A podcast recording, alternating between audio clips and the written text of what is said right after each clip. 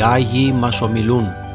Μια εκπομπή, μια προσπάθεια να διδαχθούμε μελετώντας και γνωρίζοντας τους Αγίους της Ορθόδοξης πίστεώς μας μέσα από τα λόγια και το βίο τους.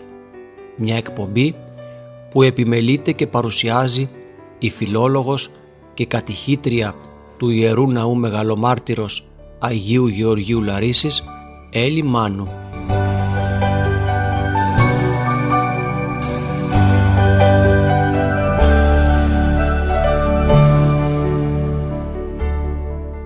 Αγαπητοί μας ακροατές χαίρετε.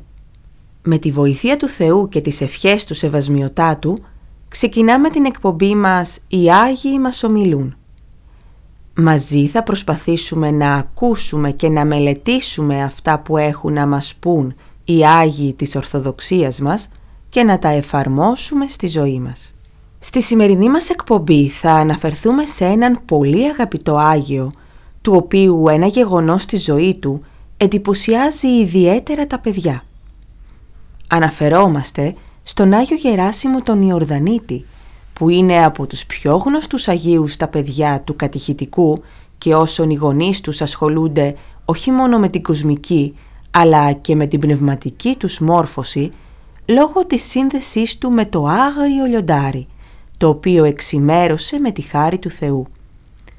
Πολύ γνωστό είναι και το μοναστήρι του Αγίου στους Αγίους Τόπους, το οποίο και αποτελεί μια όαση ξεκούρασης και φιλοξενίας για τους προσκυνητές, αλλά κυρίως είναι οι θερμοπύλες του ελληνισμού και της Ορθοδοξίας.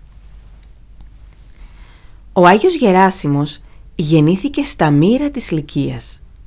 Τα Μύρα ήταν αρχαία πόλη της Μικράς Ασίας και ήταν ελληνική από τα πανάρχαια χρόνια.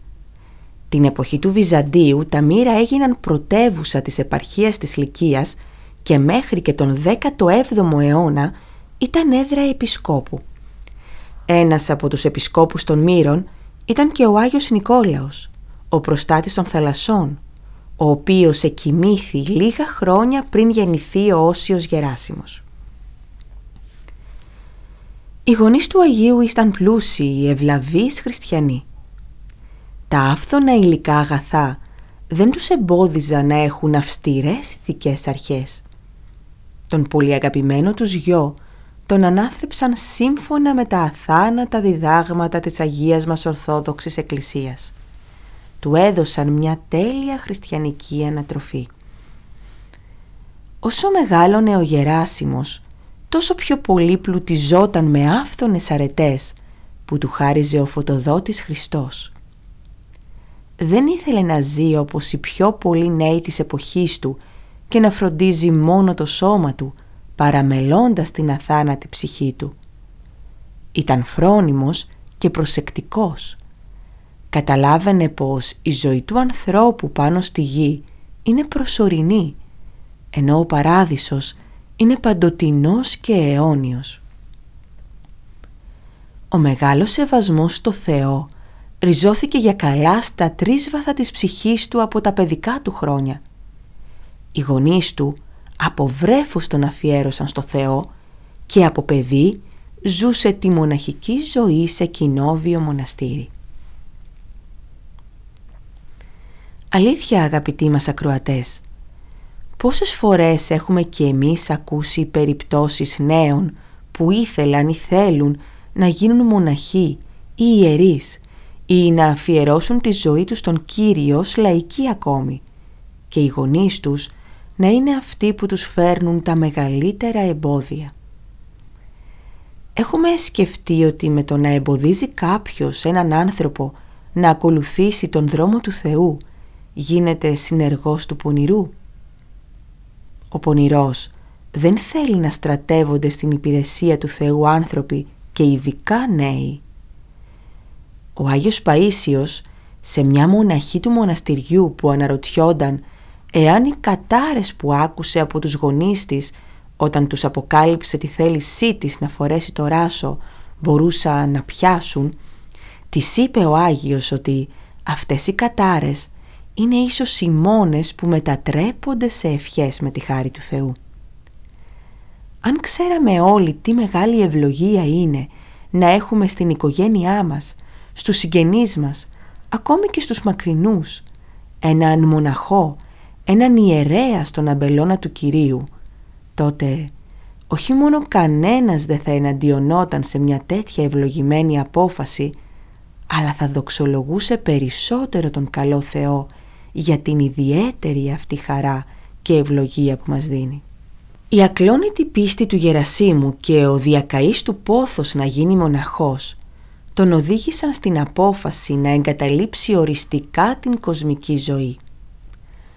Αφού μοίρασε τα πλούσια υπάρχοντά τους στους φτωχούς, αφιερώθηκε στην ήρεμη και απλή ζωή των καλογύρων. Έγινε επίσημα μοναχός, έδιωξε κάθε κοσμική φροντίδα και αφοσιώθηκε με όλη τη δύναμη της ψυχής του στην απόκτηση των γνήσιων αρετών. Στην αρχή έγινε μοναχός σε κοινόβιο μοναστήρι. Κοινόβιο λέγεται το μοναστήρι στο οποίο ζουν μαζί πολλοί μοναχοί, εκκλησιάζονται όλοι μαζί, υπακούουν και εξομολογούνται στον ίδιο ηγούμενο, το γέροντά τους. Τρώνε σε κοινό τραπέζι, καθένας τους κάνει κάποια εργασία, το διακόνημα όπως λέμε, και δεν έχουν δικά τους χρήματα ή οποιαδήποτε περιουσία. Αφού λοιπόν πέρασε αρκετό καιρό στο κοινόβιο, ο Άγιος Γεράσιμος απόκτησε πείρα της μοναχικής ζωής και προόδευσε περισσότερο στις ασκητικές αρετές. Τότε, με την ευλογία πάντα του γέροντά του, έφυγε από το κοινόβιο και ζούσε μόνος του σαν ασκητής στους πιο απρόσιτους και έρημους τόπους της Λυκίας. Με ευχαρίστηση απέφευγε τα πολλά και νόστιμα φαγητά και κάθε τι που βάραινε την κοιλιά το θεωρούσε βάρος και ενόχληση για τη φύση. Έτσι ο νους του διατηρούνταν καθαρός και ήσυχος. Κοιμόταν πολύ λίγο όσο χρειαζόταν για να διατηρείται στη ζωή και δεν απέφευγε τους κόπους και τους μόχθους. Αγαπούσε να ασχολείται με τις αγρυπνίες, τις προσευχές και τη μελέτη των Αγίων Πατέρων. Για το θέμα μάλιστα του ύπνου έλεγε «Όποιος θέλει να ζήσει περισσότερο πρέπει να κοιμάται λιγότερο. Ο πολύς ύπνος κάνει το σώμα αδύναμο και ασθενικό. Ζωή είναι κυρίως το μέρος του χρόνου κατά το οποίο είμαστε ξύπνοι. Γι' αυτό και οι παλιοί σοφοί πατέρες έλεγαν τον ύπνο αδερφό του θανάτου. Το κρεβάτι έλεγε είναι ένα είδος φέρετρου διότι μας εμποδίζει από την ενέργεια που είναι η βάση της ζωής. Αλήθεια αγαπητοί μας ακροατές, έχουμε σκεφτεί ότι με τον περισσότερο ύπνο από αυτόν που χρειαζόμαστε, εκτός του ότι κάνουμε κακό στον εαυτό μας, χάνουμε ώρες από τη ζωή μας. Χάνουμε ευκαιρίες όχι μόνο για θέματα πνευματικά, προσευχή και μελέτη, αλλά χάνουμε και χρόνο από τις εργασίες μας, τις δουλειές του σπιτιού και μετά τρέχουμε να τα προλάβουμε όλα, εκνευριζόμαστε, θυμώνουμε, μαλώνουμε με τους δικούς μας. Άλλωστε και όλες οι προσευχές αναφέρονται σε πολύ πρωινές ώρες, γιατί ο Θεός δεν θέλει την τεμπελιά, την οκνηρία. Από μικρός λοιπόν ο Αβάς Γεράσιμος είχε όπως είπαμε μεγάλο πόθο και έναν επιπλέον να επισκεφθεί τους Αγίους Τόπους. Ο σκοπός της φοδρής αυτής επιθυμίας του ήταν διπλός. Ήθελε από τη μια να προσκυνήσει τα μέρη που αγίασε με την παρουσία του ο Χριστός και να ασκητεύσει στα θεοβάδιστα μέρη της ερήμου του Ιορδάνου. Θεωρούσε την έρημο καταλληλότερη για τους μεγαλύτερους ασκητικούς αγώνες, τους οποίους και πάντοτε αγαπούσε. Επιτέλους, ο ευσεβής αυτός πόθος του Οσίου Γερασίμου να προσκυνήσει τους τόπους που αγίασε ο Κύριος πραγματοποιείται. Το 451 μετά Χριστόν φτάνει στα Ιεροσόλυμα και προσκυνεί τον Πανάγιο Τάφο και τα άλλα ιερά προσκυνήματα.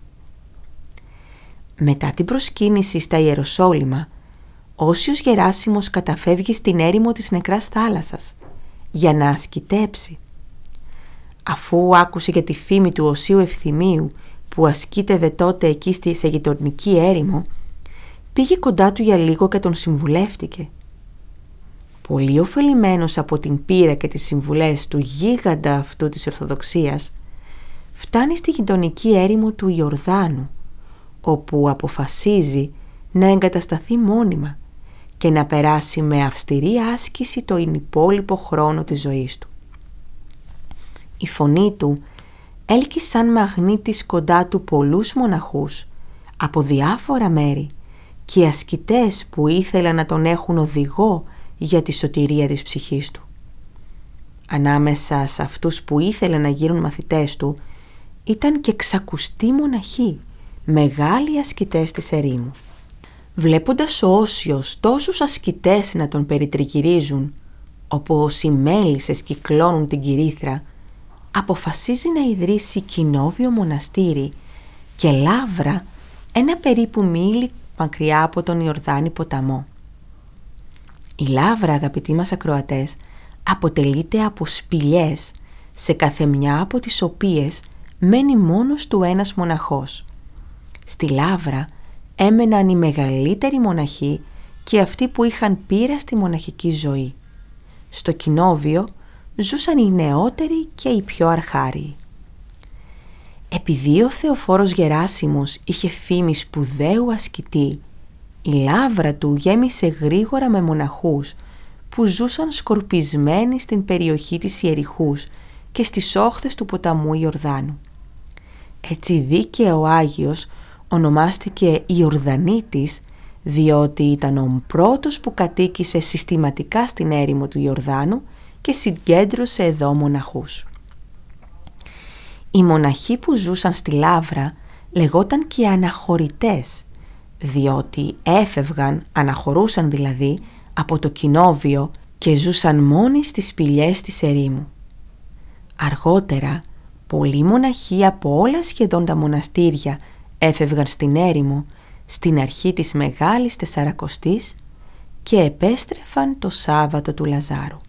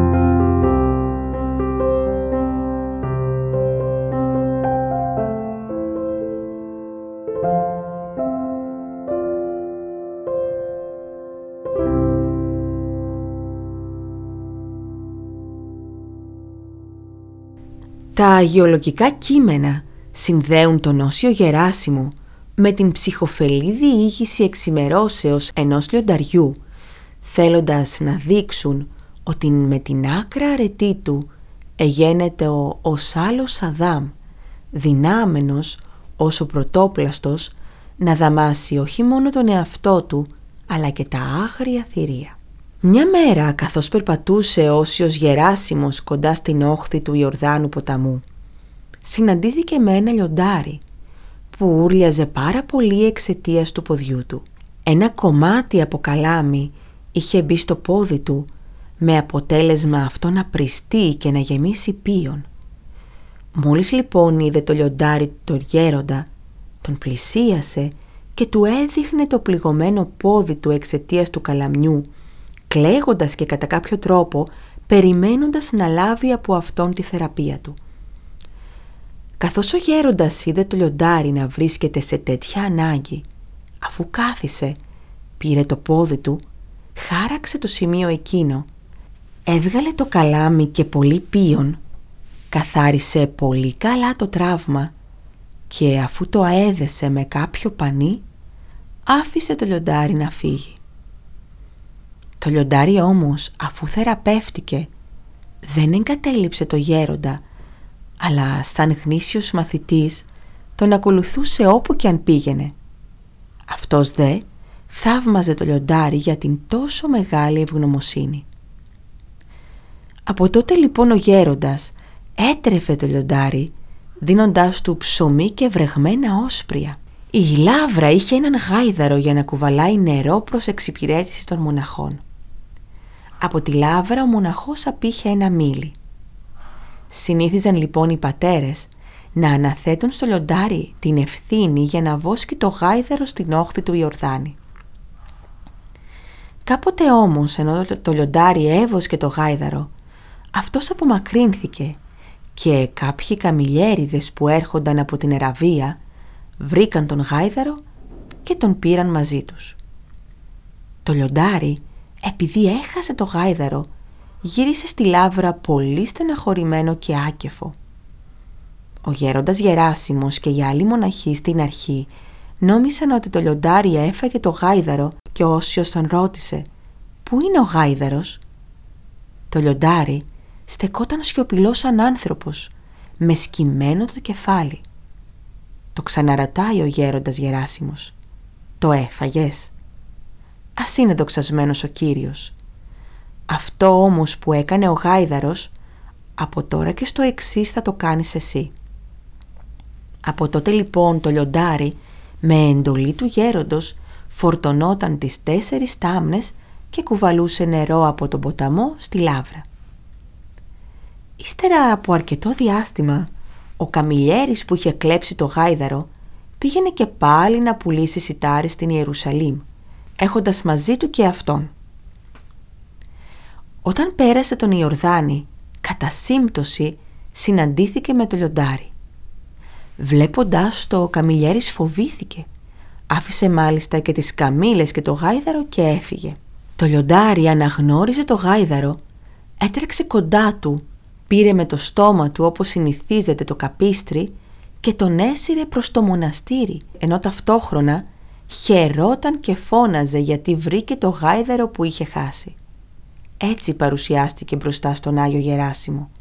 Τότε και αυτός κατάλαβε ότι το λιοντάρι είχε συκοφαντηθεί. Δεν είχε φάει το γάιδαρο, αλλά τον είχαν κλέψει. Γι' αυτό ο Όσιος Γεράσιμος έδωσε στο λιοντάρι το όνομα Ιορδάνης. Το λιοντάρι έζησε μαζί με τον γέροντα στη Λάβρα επί πέντε χρόνια και ήταν πάντοτε αχώριστοι μεταξύ τους. Όταν ο Όσιος Γεράσιμος εκοιμήθη, ο Ιορδάνης το λιοντάρι έτυχε να μην είναι στη Λάβρα. Μετά από λίγες ημέρες ήρθε και ζητούσε να βρει τον γέροντα για να τον προσκυνήσει. Μάταια όμως, ο μεγάλος ευεργέτης του δεν φαινόταν πουθενά. Μόλις ένας μαθητής του Οσίου Γερασίμου, ο Όσιος Σαββάτιος, είδε το λιοντάρι να ψάχνει, του είπε «Έλα μαζί μου και θα δεις τον τάφο του». Αφού του είπε αυτά, άρχισε να προχωρεί και το λιοντάρι ο Ιορδάνης τον ακολουθούσε. Όταν έφτασαν και οι δύο στον τάφο του Οσίου σταμάτησαν. «Εδώ είναι θαμένος Ιορδάνη ο γέροντας Γεράσιμος». Τότε το λιοντάρι από τον πολύ πόνο που ένιωσε επειδή έχασε τον ευεργέτη του πέθανε αμέσως επάνω στον τάφο του. Τόσο πολύ τον αγαπούσε. Αυτός ήταν αγαπητοί μας ακροατές ο βίος του Αγίου Γερασίμου του Ιορδανίτη. Αφού έζησε ζωή αγγελική μετά τους σκληρούς αγώνες του και τη μεγάλη προσφορά του στο μοναχισμό, είχε ένα ήσυχο ουσιακό τέλος σε ηλικία περίπου 100 χρονών. Εκοιμήθη στις 4 Μαρτίου του έτους 475. Η εορτή του έρχεται σχεδόν πάντοτε μέσα στη Μεγάλη Τεσσαρακοστή. Είναι η περίοδος του πένθους και της προσευχής που τόσο αγαπούσε ο Άγιος όσο ζούσε. Και όταν λέμε ότι ο Άγιος αγαπούσε το πένθος, δεν εννοούμε φυσικά ότι ήταν απεσιόδοξος και μονίμως κακόκεφος. Αναφερόμαστε φυσικά στο χαροποιόν πένθος, το του Κυρίου, που πρέπει να χαρακτηρίζει όλους τους χριστιανούς. Στην επί του όρους ομιλία ο Κύριος λέει «Μακάρι οι πενθούντες ότι αυτοί παρακληθήσονται». Καλότυχοι δηλαδή όσοι είναι λυπημένοι γιατί αυτοί θα παρηγορηθούν. Και αλλού λέει «Καλότυχοι όσοι κλαίτε τώρα γιατί θα αργότερα θα γελάσετε στο καταλουκά». Όποιος λυπάται και υποφέρει για το Χριστό παίρνει παρηγοριά αιώνια. Και πάλι λέει ο Κύριος κατά το μυστικό δείπνο στους Αγίους Αποστόλους. Αμήν, αμήν λέγω ημίν, ότι κλάψετε και θρηνήσετε ημίν, ο δε ο κόσμος χαρίσετε. Εμείς δε λυπηθήσεστε, αλλά η λύπην ημών εις χαράν γεννήσετε. Όλα αυτά τα άλλα που λένε χαρές οι άνθρωποι δεν είναι αληθινές χαρές. Μία είναι η αληθινή χαρά, τούτη η υπονεμένη χαρά του Κυρίου. Αλλά και ο Απόστολος Παύλος στις επιστολές του λέει πως οι χριστιανοί φαίνονται στους ασεβείς πως είναι λυπημένοι, μα οι ίδιοι αλήθεια χαίρονται. Ως λυπούμενοι αίδε χαίροντες, ως πτωχοί πολλούς δε πλουτίζοντες, ως μηδέν έχοντες και πάντα κατέχοντες. Το μοναστήρι του Αγίου Γερασίμου, αγαπητοί μας ακροατές, βρίσκεται όπως είπαμε στην έρημο του Ιορδάνου. Είναι κοντά στην Ιεριχώ που σήμερα κατοικείται κυρίως από Παλαιστινίους. Σε μικρή απόσταση βρίσκεται μισογκρεμισμένο το μοναστήρι του Τιμίου Προδρόμου. Εκεί κοντά είναι το ακριβές σημείο του ποταμού Ιορδάνου όπου βαφτίστηκε ο Χριστός. Το μοναστήρι βρίσκεται περίπου 400 μέτρα κάτω από την επιφάνεια της Μεσογείου. Γι' αυτό εδώ η ζέστη είναι αφόρητη, οι βροχές το χειμώνα ελάχιστες. Το μοναστήρι υψώνεται μεγαλόπρεπο. Είναι σήμερα μια όαση που διακόπτει θα λέγαμε το μονότονο και άχαρο τοπίο της απέραντης ερήμου. Οι προσκυνητές ξεκουράζονται στους φιλόξενους χώρους του ξεχνούν την άμμο και τις πέτρες της ερήμου και φέρνουν στο νου τους τα ένδοξα χρόνια του μοναχισμού, του ελληνισμού και της Ορθοδοξίας.